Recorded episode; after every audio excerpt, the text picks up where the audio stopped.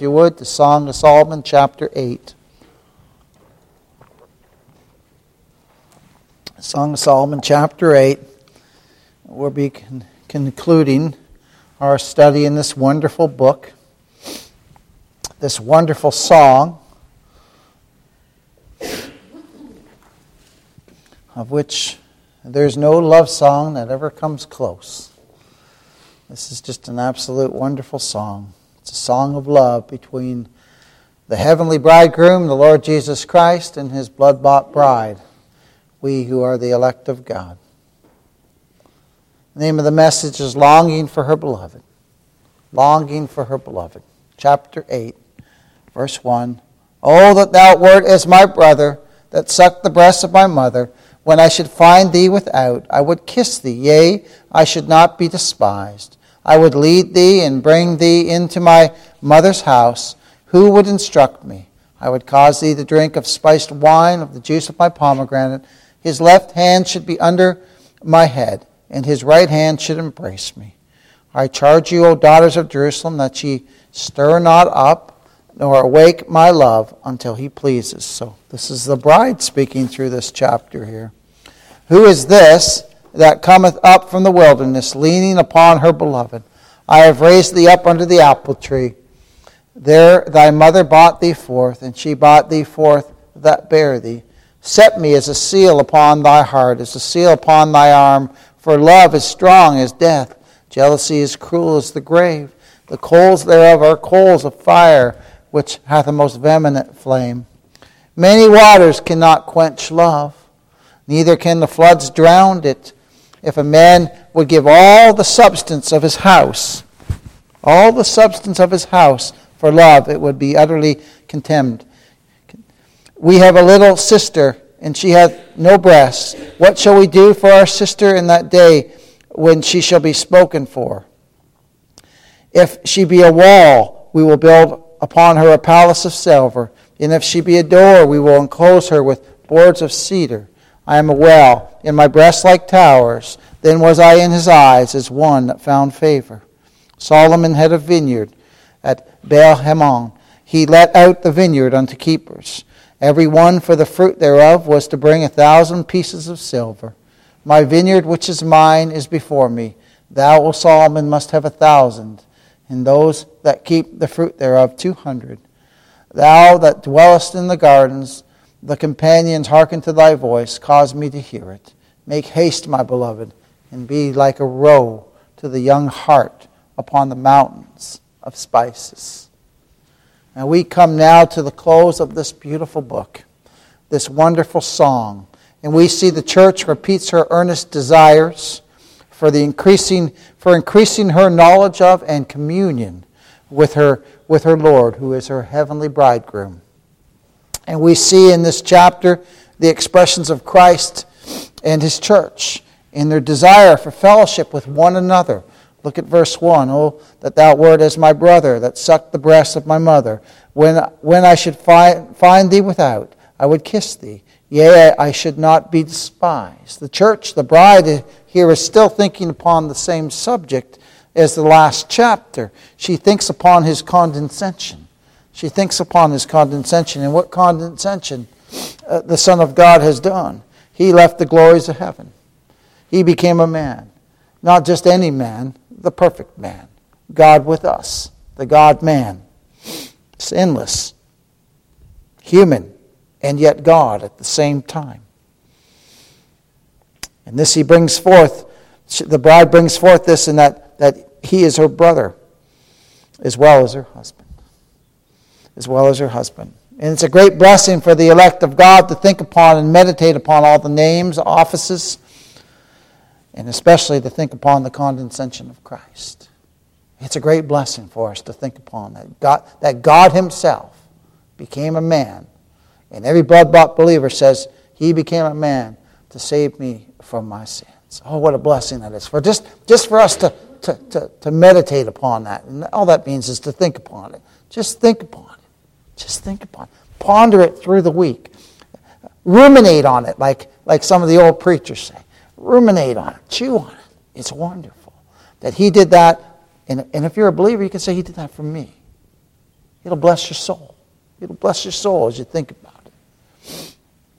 And surely all of God's blood bought, born again saints should delight to look upon this, this blessed fact that, that Christ is our brother as well is, is our Redeemer. Christ is the brother of his church. He took upon himself our nature.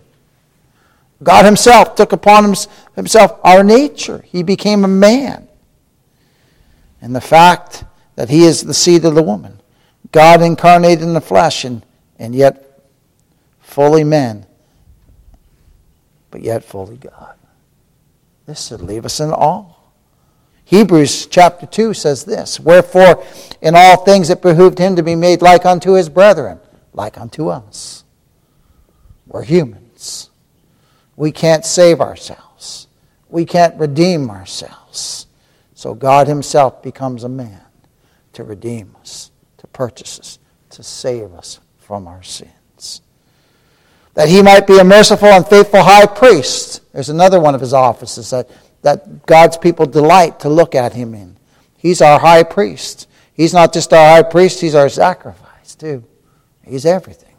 In things pertaining to God to make reconciliation for the sins of the people. He's sinless but he makes reconciliation for my sins. And if you're a believer, for your sins. It's wonderful. As Martha sat at the Savior's feet and heard his word, so they that believe on the Lord Jesus Christ, we, we ever long to live in communion with him, don't we? We long to go through this world in communion with our Lord, with, with he who has loved us, he who has loved us, and he who gave himself for us. And and as we grow in grace, what do we do? We lean on Him even more, don't we?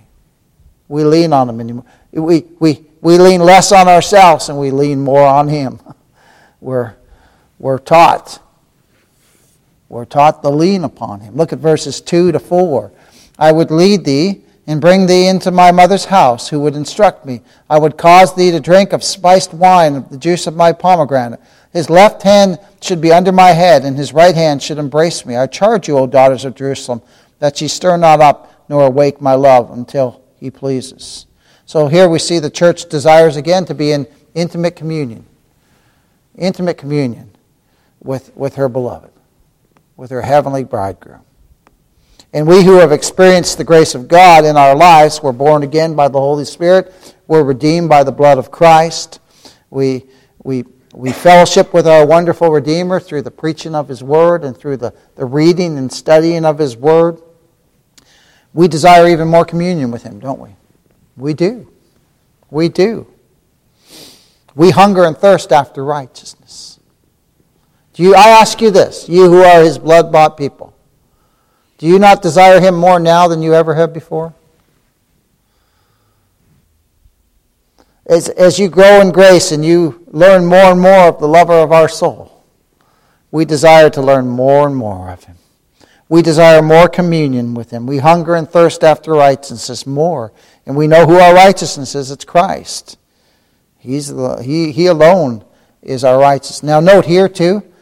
Note this his left hand should be under my head, and his right hand should embrace me. Oh, we could spend weeks here. We could spend weeks here, beloved. We're held in the everlasting arms of God.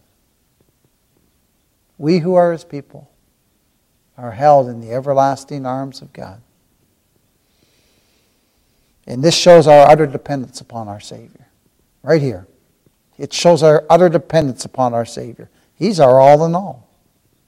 And think of this being, being held by both the hands and arms of Jesus.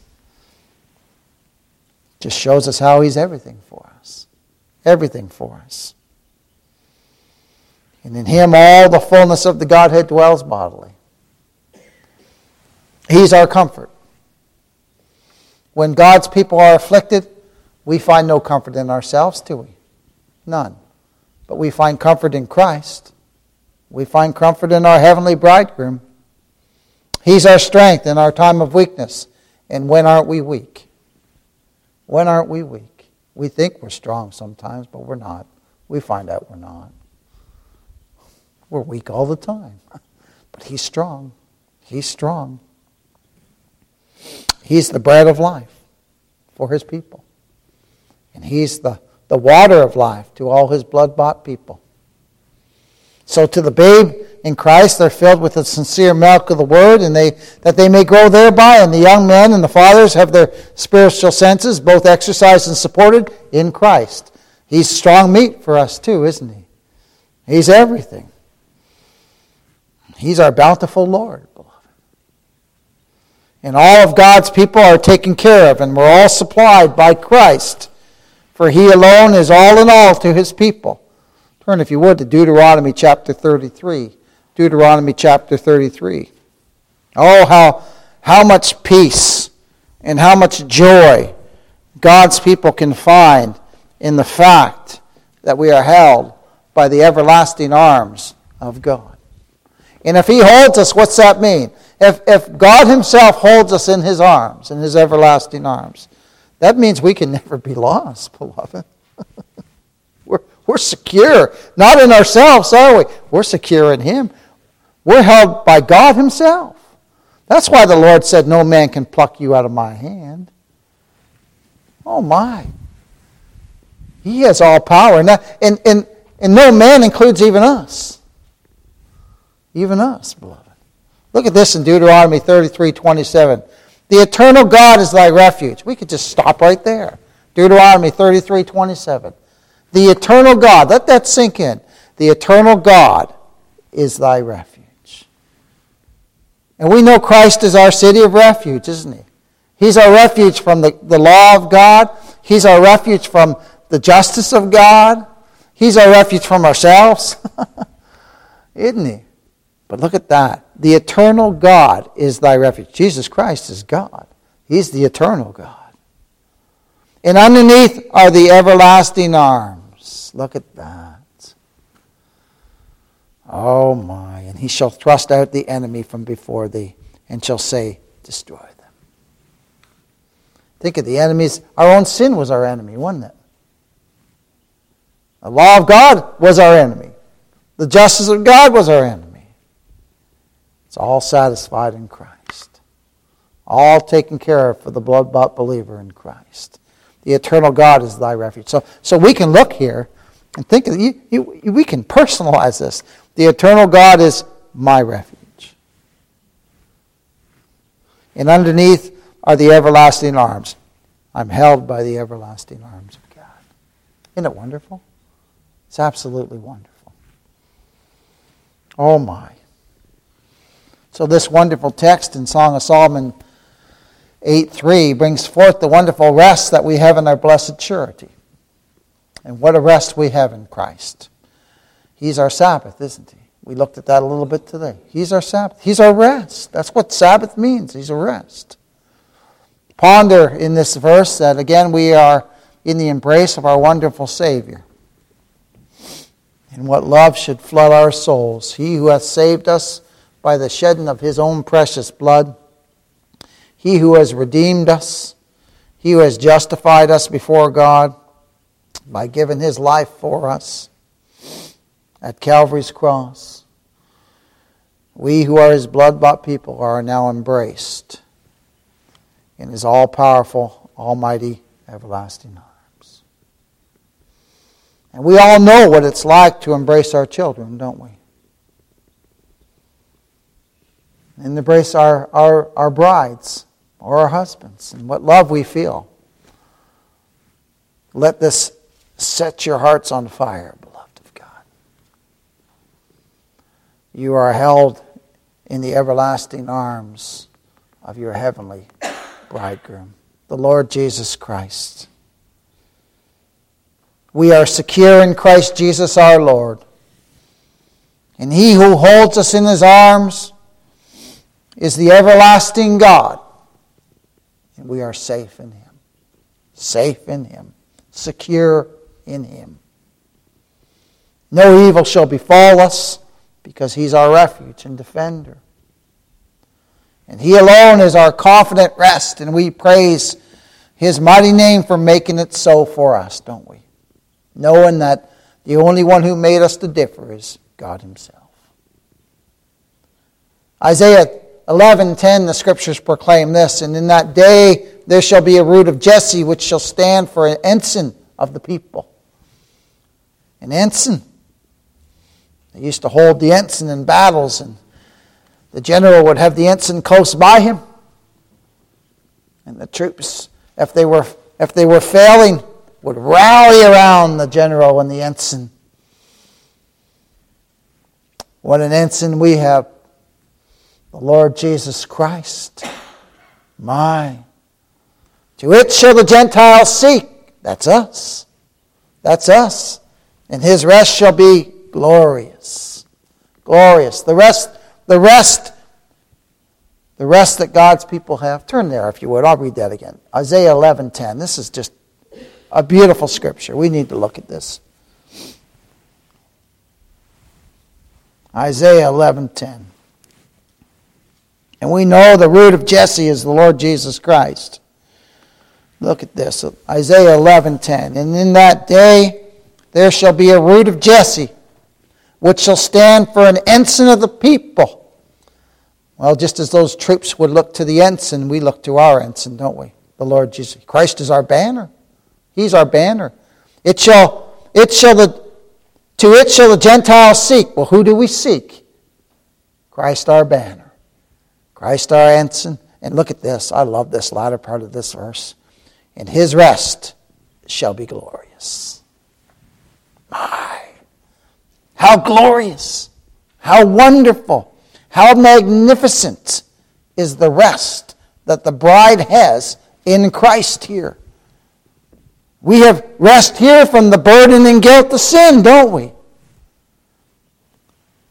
We have rest from the tyrannical power of sin. We have rest from the bondage of sin. And praise God, we're spared from the penalty of sin because our Savior took all that upon himself for us. This is a this rest is glorious. This rest that the bride of Christ has is absolutely glorious, as, as Isaiah says there. In Christ alone, we have rest from the curse and condemnation of the law, from the divine wrath of God, because it's been satisfied in our great substitute. In his death upon Calvary's cross for us, we can rest in, in afflictions in Christ, though, though not from them, we still receive afflictions, don't we, and persecution, but we can rest in those times because of Christ. Because of Christ. For we know we have tribulation in this world, and we look to Christ, don't we? We look to Christ, who is what? Our eternal rest, our hope, like we looked at in Sunday school. He's our hope. He's our only hope. And, and, and what brings us great joy? Well, we journey through this, this wilderness of, of tears and woe, because that's what it is. What brings us joy is the fact that one day we'll be with Him. We'll be with Him. And like I said today, it, it won't be long, because our lives, our lives are like a vapor. I'm 54 years old already, and I remember when I was 17 and 18. It's just like that. I remember when they put my daughter in my hands and my son in my hands, and, and they're both older now and, and, and living their lives.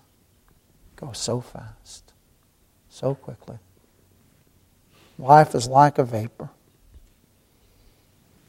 And what rest and peace, though, we who are the sheep of God, we who are the bride of Christ, what, what rest and peace with God we have in and through the Lord Jesus Christ. And when our Lord reveals himself to us and, and makes his presence known to us, our hearts are at peace, aren't they? They're at rest. And, and therefore, as we grow in grace, we rest more and more in Him. More and more in Him. Let's now consider verses 5 to 7 in chapter 8 here. Who is this that cometh up from the wilderness, leaning upon her beloved? I raised thee up under the apple tree, where thy mother brought thee forth. There she brought thee forth that bare thee. Set me as a seal upon thine heart, as a seal upon thine arm, for love is strong as death. Jealousy is cruel as the grave. The coals thereof are coals of fire, which have the most vehement flame. Many waters cannot quench love, neither can the floods drown it. A man would give all his substance of his house for love, it would be utterly contaminated. It, this, is, this is wonderful. We, we see here in these verses that that believing on Christ, leaning on Christ, looking to Christ, and resting upon Christ, trusting Christ, and having faith in Him, we flee to Him as the only refuge of our souls. And we who believe have fled for refuge to lay hold upon the hope set before us, beloved. And the Lord is a strong tower, and the righteous runneth unto it, and what? And is safe. We're safe in our beloved, safe in Him realizing that we're, we were under the wrath of God, and knowing that the Lord Jesus Christ is God's only appointed place of refuge for guilty sinners, we, we flee to Him. We're made willing in the day of God's power. He reveals Himself to us. And, in faith is, is laying hold of Christ. It's laying hold. It's like a drowning man lays hold of a, of a line thrown to him. That's how we lay hold of Christ, isn't it? And, and we lay, we lay hold of Christ and we cling to Him. Now, we don't have faith in our faith, we have faith in the object of our faith, which is Christ. And He's the one who rescued us, He's the one we, we cling to. Faith is receiving Christ. As many as received Him, to them gave He power to become the sons of God, even to them that believe on His name. It's not receiving Christ into the head that brings salvation, but receiving Him into the heart. It's not receiving the doctrine of Christ that saves, but receiving Christ Himself. And this is a work of God. This is a work of God. True faith, as is revealed in Scripture, loves Christ in, in all His offices, all His offices, is our only acceptance before God. True faith has been showing that, that all our works, like we looked at this morning, all our works are like filthy rags in the eyes of the Lord. And that Christ is our only acceptance with God. We have no hope outside of Him. If you're hoping in, your, in, in yourself or in your own strength, you're, you're hoping in a refuge of lies. That's the truth. And every blood bought believer, we, we, we say that to folks because, because we were there. We were either trust. I was trusting in my religious works before I was saved. I wasn't trusting in nothing except the fact that I was so self-righteous and thought, well, I'm not as bad as that other guy. Even before I was, before before I, I knew what a sinner was, I, I was self-righteous because there was always someone worse than me. But what does God show us? No way, and you're the chief of sinners. My. And we flee to Christ, don't we? we flee to Him. And By faith, we lean upon our beloved. We see that in verse 5. We lean upon Christ, like a man leans upon, uh, like, like a crippled man leans upon, um, leans upon crutches. When I was young, I went through all kinds of um, uh, operations and stuff. And um, I had an operation when I was about 12. And they took me out of this cast. It was from the, my waist all the way to my toes and I'd been in that for six months, and and um, I couldn't walk. I had to learn how to walk again. And I remember being on them bars and telling nurses, I can't do this. They said, Yeah, you can. You've got to do this. You, and praise God that the Lord had them just keep being persistent with me, right? But then I went from walking on the bars and wheelchair racing with the other kids in the hallway to being on crutches. And I still couldn't walk without them crutches. See, we lean on Christ. Just like when I was walking in them bars, I was leaning all my weight upon them bars to learn how to walk again. When I had them crutches, I was leaning all my weight upon them crutches to keep me up. If I didn't have them crutches, I would have went down like a sack of wheat. That's how we lean on Christ, beloved. We lean on Him. We lean on Him. Oh my. And we lean on Christ. This is an example I pulled from one of the commentators. We lean on Christ like a timid, frightened woman passing through some dangerous forest at night, like, like, the, like she might lean upon the strong arm of her husband. And we lean on, on him in this way. Why do we lean upon him in this way? Because he's proven his faithfulness, hasn't he? Time and time and time again. He's proven his faithfulness. He's proven his love for us over and over and over again. And, and we lean upon him because he alone is able and he alone is mighty to keep us from falling. Left to ourselves, beloved, we would fall a thousand times a day, even more than that. Left to ourselves. But the Lord keeps his people. He keeps us from falling, Jude said. We still sin, don't we, to our shame, but he keeps us from falling. He keeps us from leaving the faith. He holds his people. You see someone walk away from the faith or walk away from the Lord, that person will never saved. They totally apostatize. My. No, God keeps his people. Keeps them, keeps them looking to Christ. Keeps them looking to Christ. And he's proven our faithfulness. He's mighty to save. And every day, the more we learn of him, the more we trust him. The more we trust him. We trust him more and more. We lean upon him more and more, don't we? More and more. And and he this is constant. This isn't just, well, I need you right now, Lord, because I'm going through a rough time. No, the believer learns real quickly that we lean upon him all the time. When we think we're strong and when we really are weak, right? Right? All the time. And our fellowship is with him. We lean on the person of Christ. Think of this. Think of this. We as believers, we as, as his blood bought people, we lean wholly upon Christ for all our acceptance with God. All of it? We have, we have abandoned any sense of acceptance with God based upon anything we do. Anything we do. We lean wholly upon Him for acceptance with God. We lean, we lean wholly on Him who is our righteousness. We lean upon Christ for our justification before God. We lean on Christ for, for pardon of all our sins.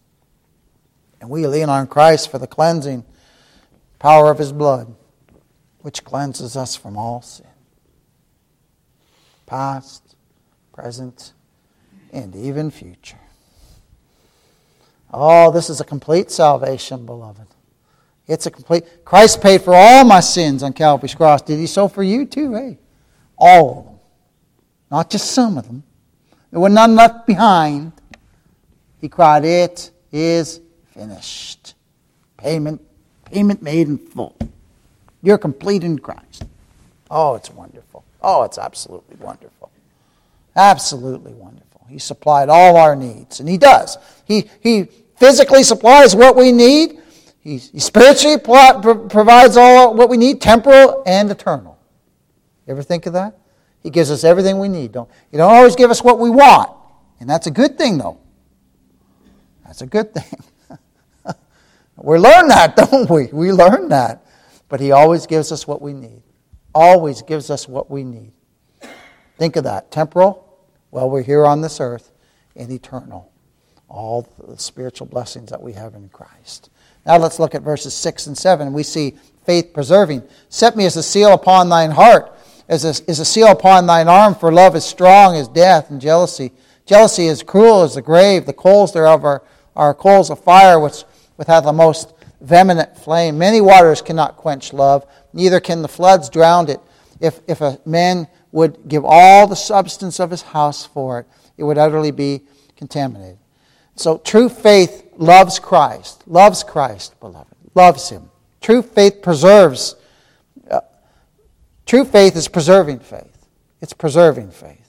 The true believer in Christ will love Him and will continue to love Him.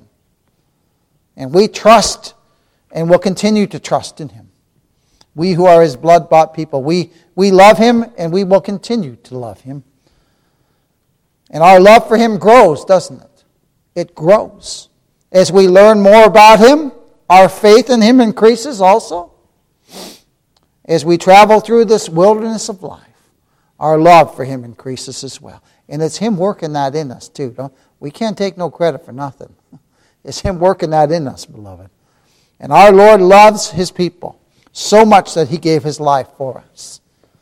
And he loves us with an everlasting love. Think of this He loves us unto death. He loves us unto death. And we love him. And think of this we're dead to the things of the world now. And, we, and then we're loving forever in glory. It says here we see that jealousy is cruel as the grave. We who believe on the Lord Jesus Christ are jealous of anything that might draw us away from Him. Anything. Because we love Him, we're, we're consumed by His love for us. And His love for us flames our love for Him. Think of that. The more you learn about Christ, the more you learn about how much He loves you, huh? it just fuels the love that you have for Him. It's wonderful. It's absolutely wonderful. We're passionate about our love for Him, and many waters cannot quench that love. Neither can floods drown it. He's put it in our hearts, hasn't He? Yeah, He's put it in our hearts.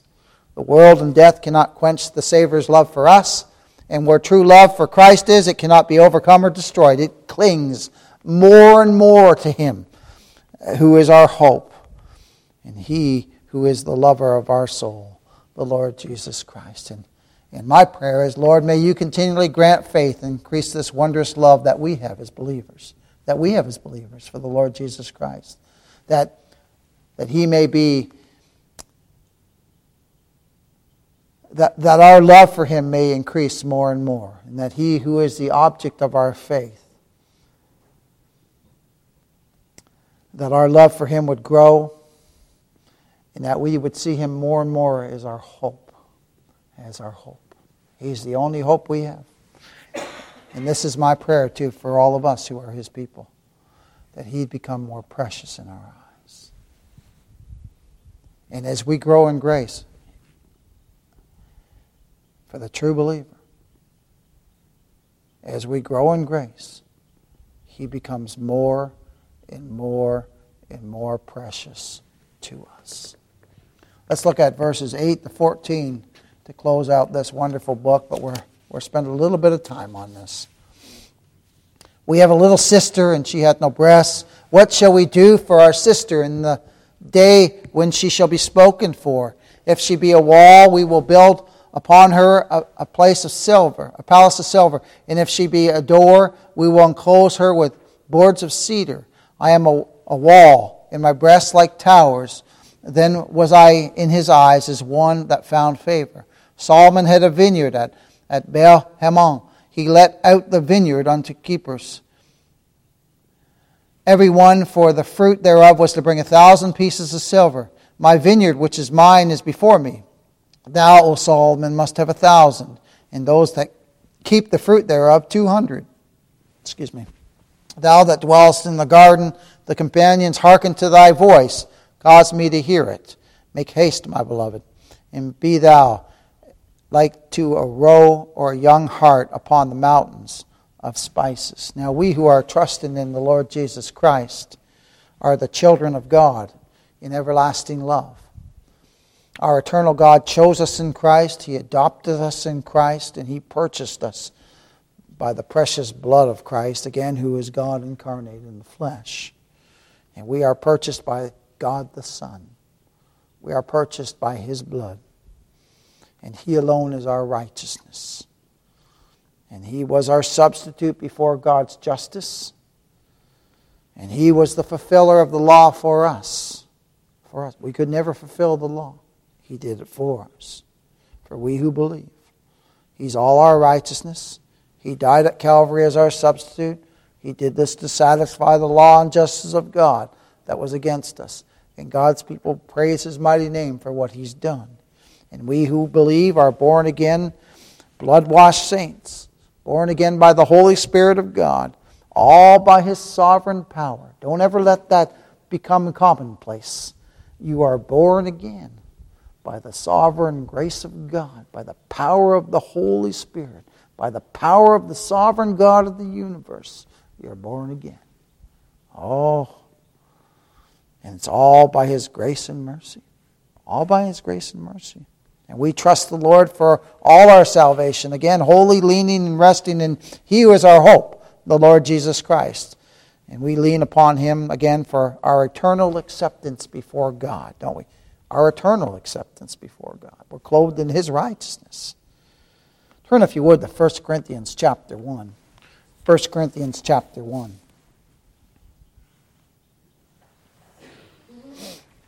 1 Corinthians chapter 1. And we'll read verses 26 to 31.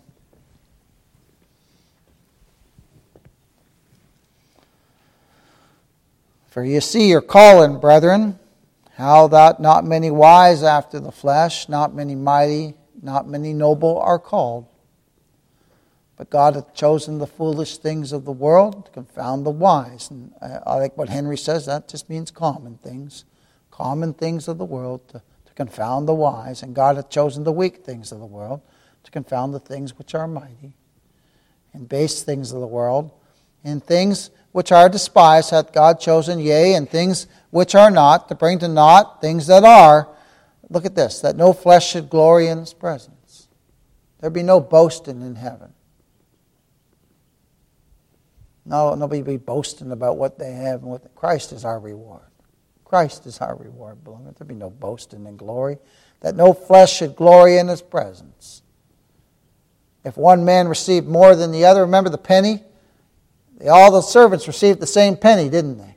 Whether they worked all day or whether they only worked a few hours. Christ is our reward. Christ is our reward, beloved. That no flesh should glory in his presence, but of him are ye in Christ Jesus who of God is made unto us wisdom and righteousness and sanctification and redemption. That according as it is written, He that glorieth, let him glory in the Lord. Note, Christ is all our wisdom. Christ is all our righteousness. Christ is all our sanctification. Christ is all our redemption. In short, Christ is our everything. My hope is built on nothing less than Jesus' blood and righteousness. I dare not trust the sweetest frame, but wholly lean on Jesus' name. On Christ the solid rock I stand. All other ground is sinking sand. Look at verses 8 to 10. We see Christ our Lord giving us instruction concerning our responsibility toward our sister. We have a little sister, and she hath no breasts. What shall we do for our sister in, in the day when she shall be spoken for? If she be a wall, we will build upon her a place of silver, a palace of silver. And if she be a door, we will enclose her with boards of cedar. I am a wall, and my breasts like towers. Then was I in his eyes as one that found favor.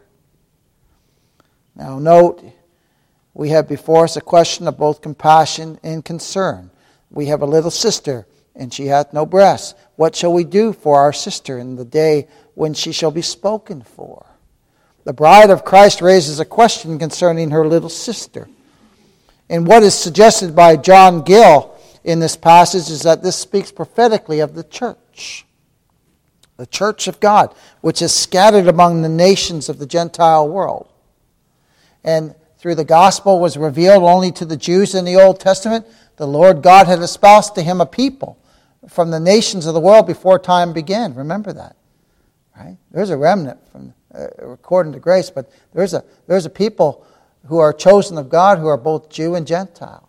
Both Jew and Gentile. And it was plainly revealed in the Old Testament that the barren and desolate Gentiles would be united to the Lord as a bride, and that the church would be made up of both Jews and Gentiles. And here, the church of God among the Gentiles is called a little sister.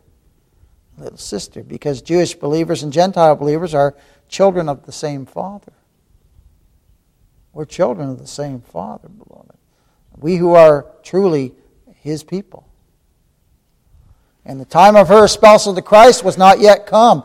And at this time, the Old Testament time, she, she had no ministers, to, to, to, no ordinances, no scriptures, no prophets, no covenant, no ordinances, no promise,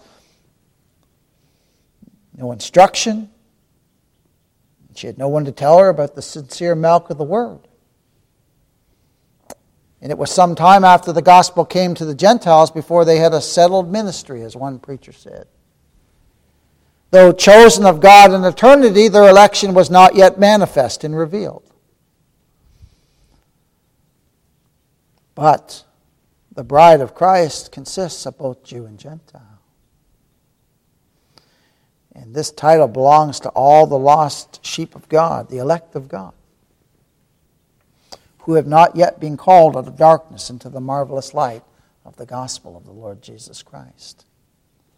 And let us never forget that all of God's elect belong to Christ. Every one of them belong to Him. They belong to Him right now. Even though some have not yet been born again, they still belong to Him. They still belong to Him. We were once dead in trespasses and sins, just like they are. And they are espoused to Him in covenant love. and He will have them. He will have them. He will gather them. He will gather His sheep to Himself. Why? Because He purchased them. He purchased them with His own precious blood. He gave His life for them. They are His by creation, and they are His by purchase, and not one of them will be lost. Not one of them will be lost. Turn, if you would, to Acts chapter 18. Acts chapter 18. Look at this. I was talking to Brother Drew about this on the phone today. Acts chapter 18. Look at this in verses 9 to 11. Then the Lord spake Paul the night by vision Be not afraid, but speak, and hold not thy peace.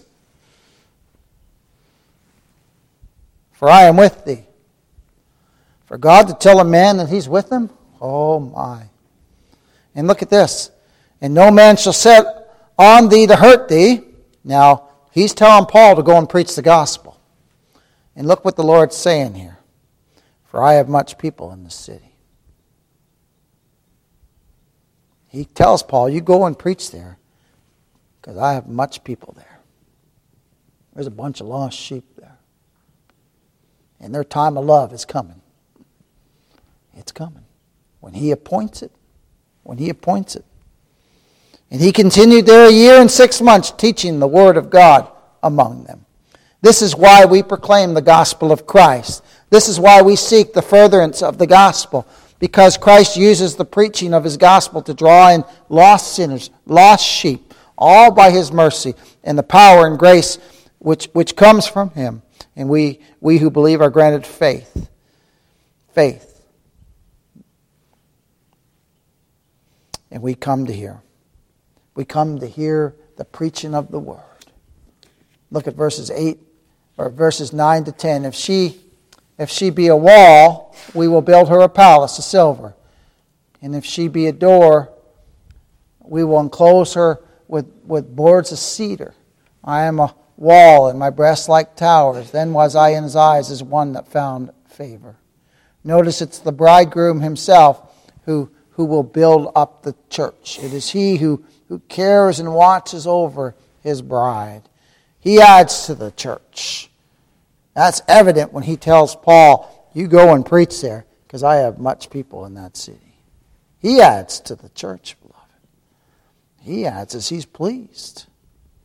And He's pleased. And note the bride acknowledges this in verse 10 the fact that, that she is the one who has found favor in His eyes. Look at that. Then was I in his eyes as one that found favor. Favor. Do you know that salvation is altogether the work of God and it's entirely a matter of divine favor? We who, we who have received this wonderful gift of salvation in and through Christ have found divine favor.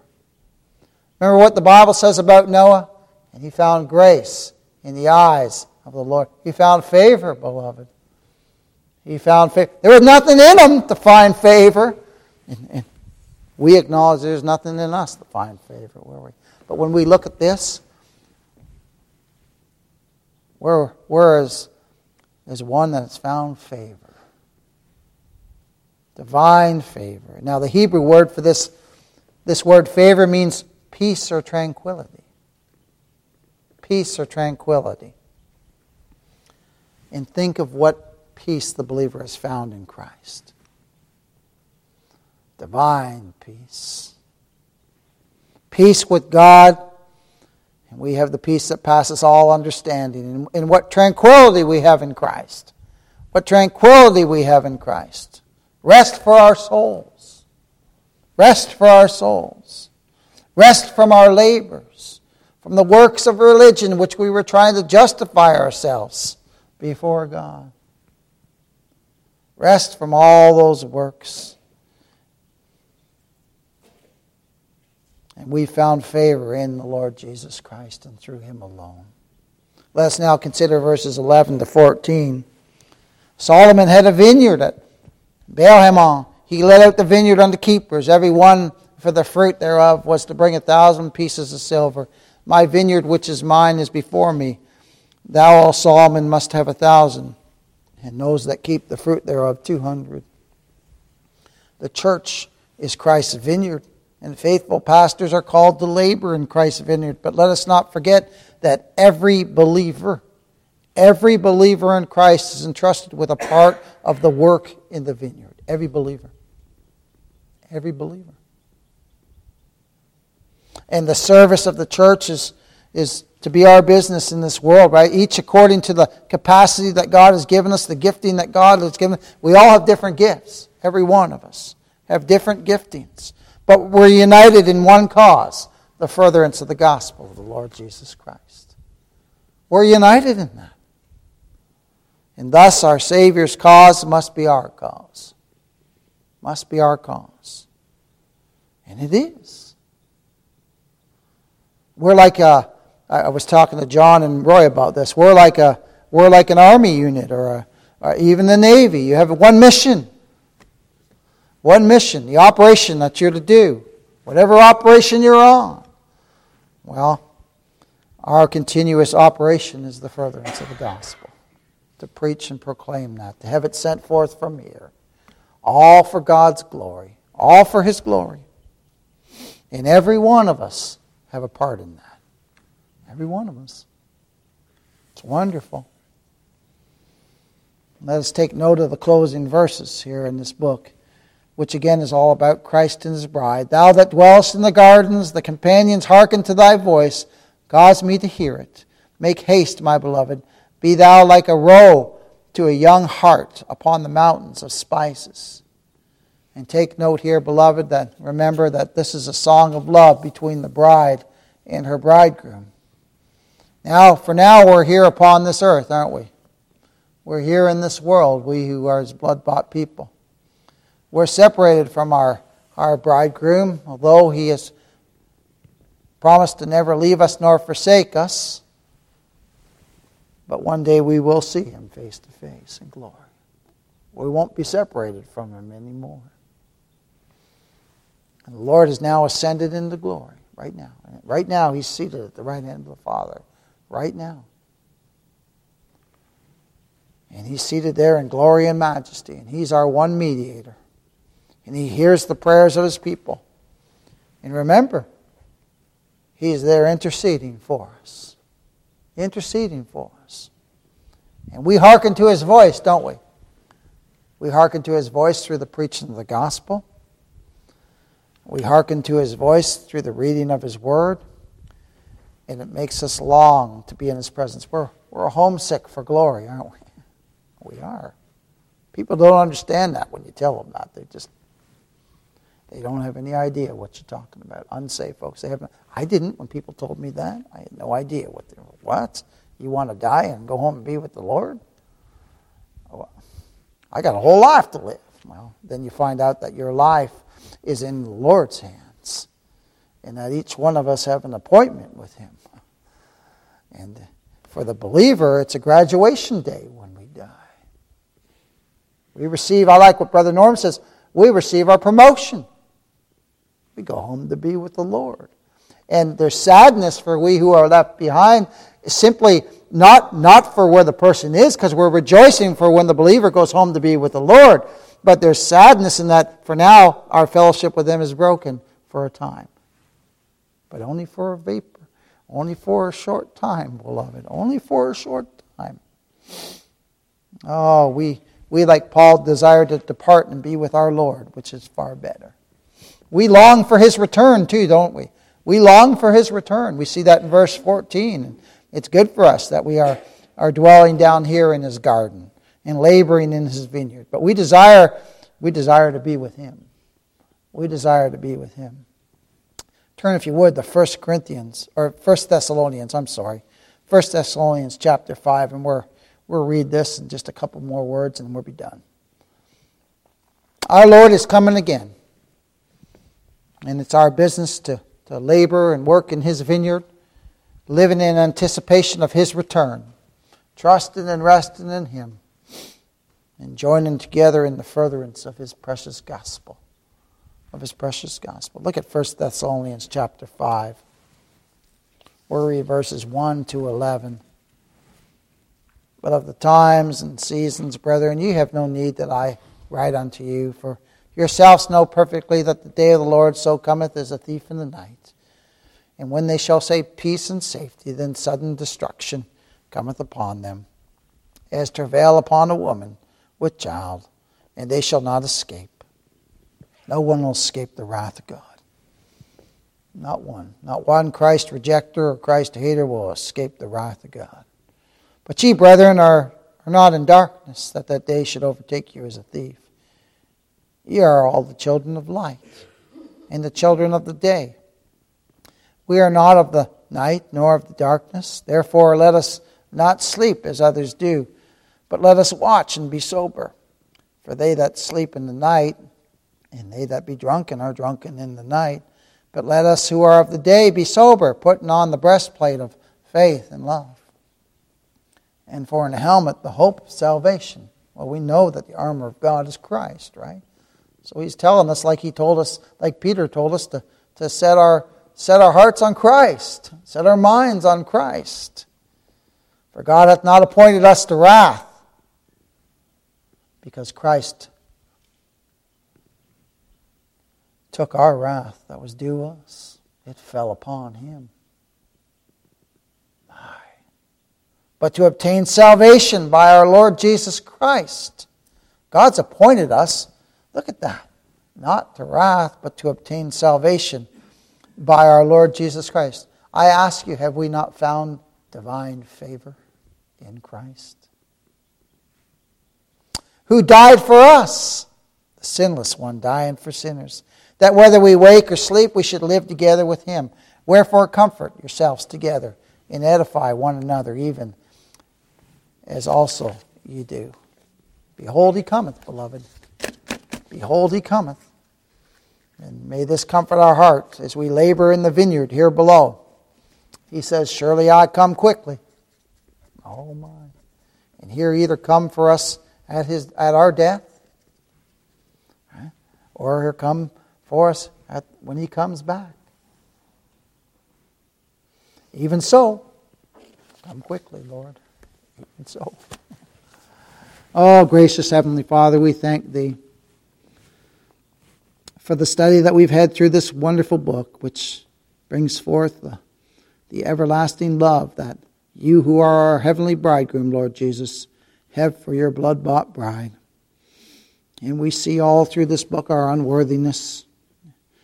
We know that we're black with our sin, but yet, oh Lord, we marvel that, that the bride proclaims that we are comely, which means beautiful, in your eyes. And it's all because of thy righteousness. It's all because of what you've done for us. And we rest and trust in you wholly for our acceptance before God. Lord, we love you. We who are your people, we love you because you first loved us. In Jesus' name, amen.